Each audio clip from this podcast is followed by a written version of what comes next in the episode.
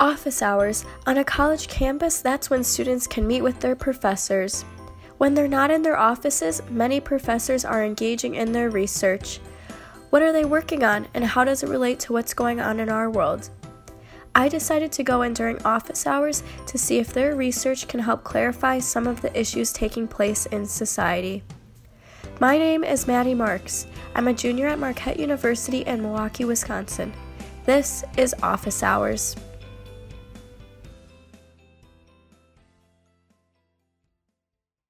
Two African American men were waiting for their friend at a Starbucks in downtown Philadelphia.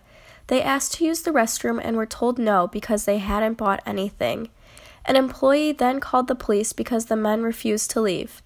They were arrested on April 12th for trespassing.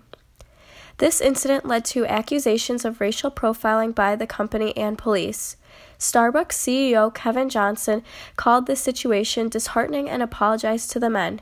Philadelphia Mayor Jim Kenney has called for a review of Starbucks policies, including whether there is a need for implicit bias training.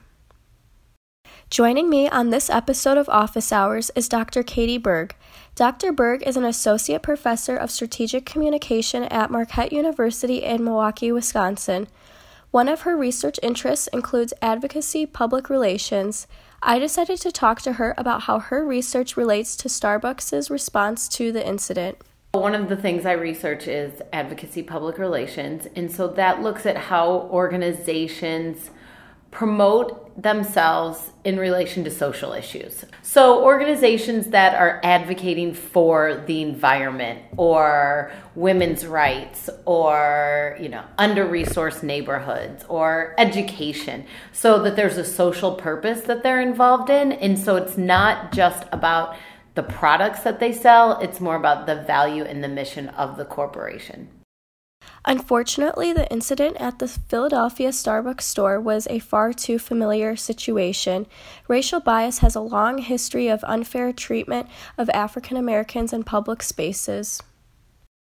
As a corporation, Starbucks has always been involved in social issues, whether it was, you know, benefits for its employees or college tuition for employees. Howard Schultz, who was the CEO for a long time and the founder of Starbucks, he has always been an advocate for social issues. And so that just goes along with Starbucks' mission and identity. And so when the latest issue in Philadelphia happened with the racial discrimination, I think it really bothered Howard Schultz to his core because that's not who he believes Starbucks to be. And immediately, I think Starbucks had a really good reaction from a PR perspective. After a video of the April 12th incident went viral, Starbucks tweeted an apology to the two individuals and their customers two days after the incident.